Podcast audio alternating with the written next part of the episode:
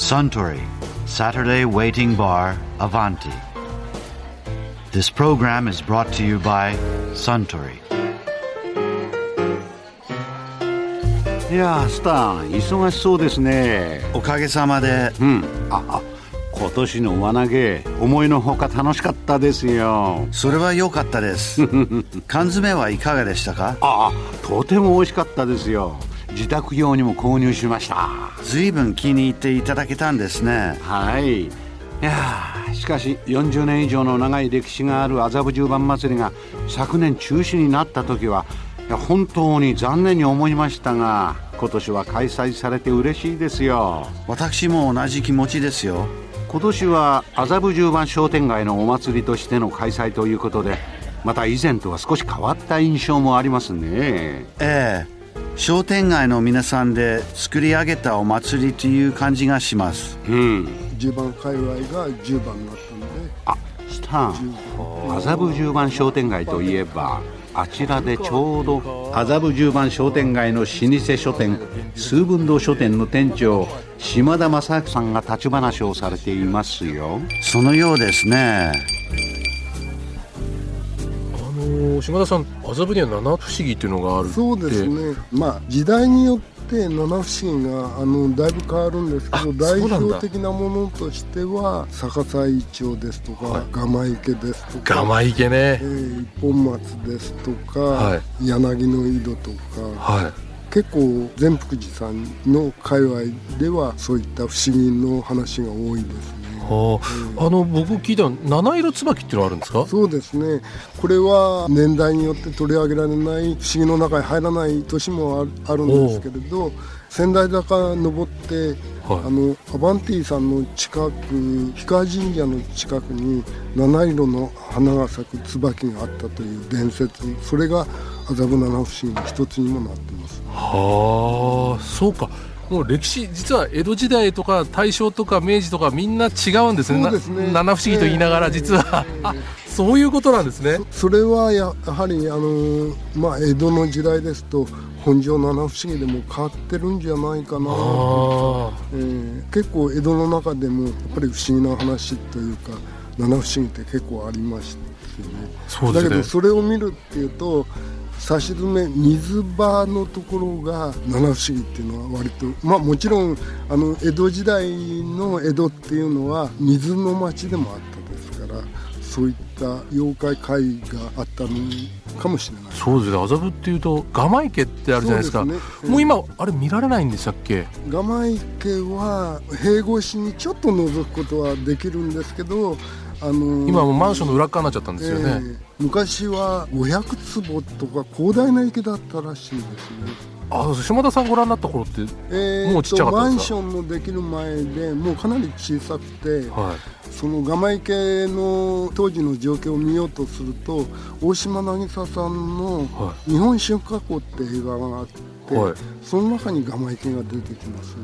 あ、あれはちょうど六本木と麻布十番の中間ぐらいみたいな場所にあって、そうですねちょっと窪地みたいなところで、えーえーえその湧き水で池ができてたとかいう話もありますよね。必然的に結構あの六本木ヒルズの毛利庭園もそうですし、うん。昔でいうひまあ今はもう全然変わってしまったんですけど日が久保というところに金魚屋さんがあったり、はいはいはい、ええ。なんかそういったふうに結構高台でありながら水場が結構あったりまあ湧水があったんですね、そうかあそこはもうだからそれはマンションができてしまってもうちっちゃくなって、ね。えーうん。普通には見られなくなってきてると、で一説によると広大な池に山崎力の神というお大名が住んでらしてはい。そこに殿様がガマに餌というかそういったものを与えていたんだけれどある日そのお屋敷が火事になった時に池からガマが出てきて池の水を吸いながらガマが消したという伝説があります。あそれが七不思議のガマ池ってことなんですそうなるほど、はあ、まあ、あと麻布っていうとマミ穴ですよね。そうですね。たぬき穴と書いてええマミ穴はい結構堀穴っていうかムジナの穴の伝説っていうのは時代の中であちこちにやっぱり出てきますね。それだけ麻布ってところが まあ地形の関係もありますけど、起伏が実はすごくあって丘もあれば谷もあると。で,、ね、でネズミ坂があったりそうか、うん、ムジナ坂があったり。暗闇坂はあるし、ね、もう今でこそ暗闇坂面影ないですけど今から40年前っていうのは大きなあのオーストリア大使館の前に巨木がありまして、はい。はいそこからあのツタがこう垂れるとそれに絡まったツタが道路近くまで伸びてきて、うん、走る車の頭を撫でてたんですよ。怖い、だから見方によって街灯なんかついてなかったら一つの入道みたいなものに見えたかもしれないですねそういったものも。僕もあの親戚があの昔住んでいて麻布は湿気が多いから移ったっていうのがそうですね。びっくりして、うん、どどどこが？みたいな。特に10番は谷底ですから湿気多いですよね。ですからあの工事すると2メーターぐらい掘るともう水が出てきちゃうんですね。あ今でもそうなんですか、うんじゃあじゃあ麻布七不思議っていうのはまあいろんな不思議があるっていう意味で、ね、まあそれは7つって決まってるわけではないよとただ一応7つに区切るんですけれど時代によってその7つが入れ替わってただ逆さイチョウですとかガマ池ですとか、うん。あのー、不動の七不思議があるわけですね。で、ね、その、まあ、筆頭が善福寺のの、その逆さイチョウ。そうですね。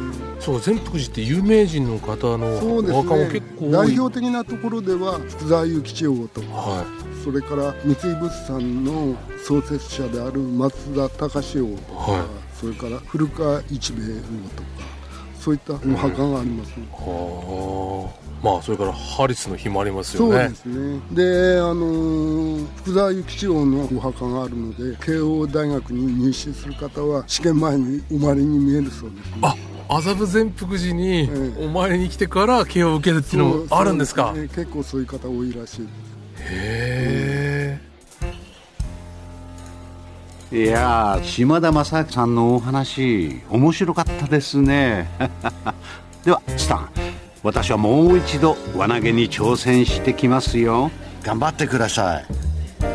ところでアバンティの常連客たちの会話にもっとき耳を立ててみたいとおっしゃる方は毎週土曜日の夕方お近くの FM 局で放送のサントリーサタデーウェイティングバーをお尋ねください。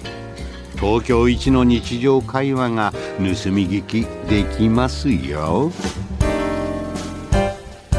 Suntory Saturday Waiting Bar Avanti. This program was brought to you by Suntory.